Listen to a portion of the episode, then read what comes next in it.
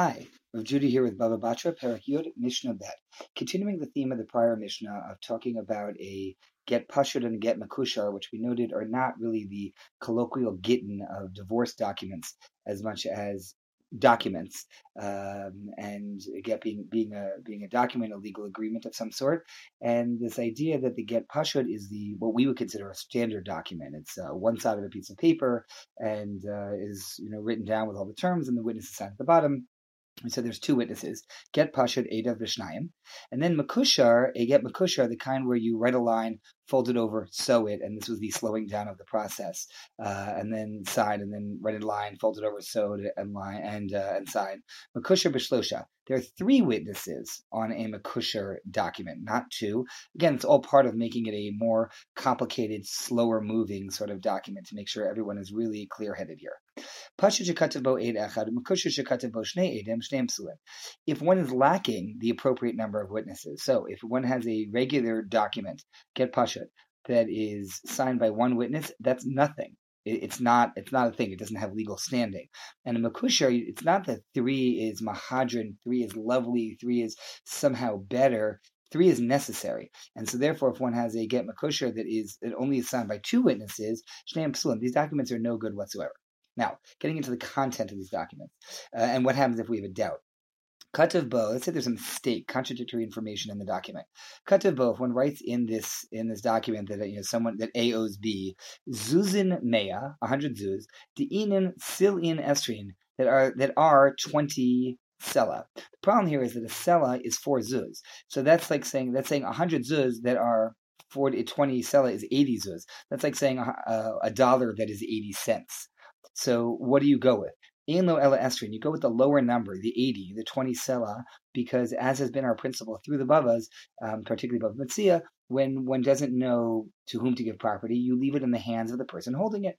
And so the person who, the debtor who has to pay, has 20 sela. It says 20 sela and it says 100 zuz.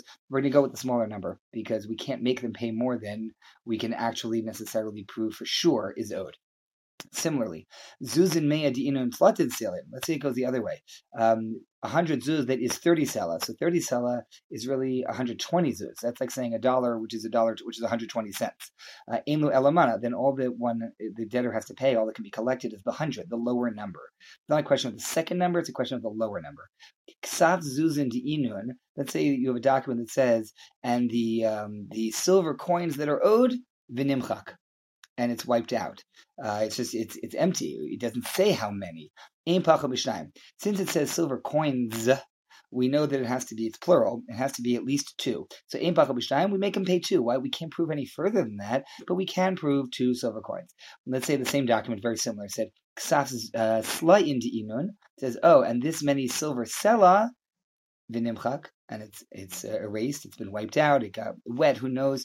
Then um, Again, in Pachat then what we make them pay is two, because that we know. Darkonot dinun. Darkonot are golden coins. Gold coins that are the nimchak, and it's wiped out Now, why are we mentioning all these things? It's the same rule. We still do two. Why is it mentioned all of these? So Gemara explains that it's mentioning all three in order to demonstrate the fact that there's no significance and no difference between whether we're talking about small currencies or, or large currencies. You might have thought if it says in talking about you know gold coins, hundred dollar bills, that two significant. But let's say we're talking about pennies. Say nobody does anything with two pennies. What is two pennies? Clearly, a bit more than that. That's not an argument that holds any water. All that said was pennies in the number of, and it was blank. We're just going to stick to two. Now here we have a shift. If you have a document that mentions a debt, and in the upper part of the document it mentions 100, but in the lower part it says the debt is going to be 200. Uh, above it mentions 200, and then later in the document it says 100. This time, instead of going with the lower number, it's not a question of extracting money in the lowest sum that we can prove. Rather, we go after the second number when both are actually listed. Not that there's a doubt, not that there's a contradiction per se in, in terms of the number. It's it's upper and lower. It's not um, 100 that is 80 or 100 that is 120 in one phrase, but rather early in the document and late in the document, we follow the later one. So im kain lama kotvin elyon. So why are we following the later one? Why do we even bother saying the earlier one? So the logic is that the later one is what they ultimately agreed to. It could be they started writing the document, they were discussing 100, and as they're getting along, they said, you know what? I'd like to lend you more. Oh, I'd like to borrow more. Okay, let's make it 200. And they forgot and just left the original number in. So we figure that whatever the last number they talk about is where they landed, is where they concluded. So why do we even write the upper number at all? That's really a safety feature in the document. That if you if uh, if something gets wiped out or erased in the lower number, we'll have the upper number to remind us. So what it means is that we're saying that in a phraseology, the early part of the Mishnah that says you know, X coins of this denomination that are Y coins of that denomination, we go with the lower number. But if the document is giving us early and later, we always assume that the later number is the concluding number. And the only reason we have the earlier one is as a backup in case we lose the ability to still legibly read the later one.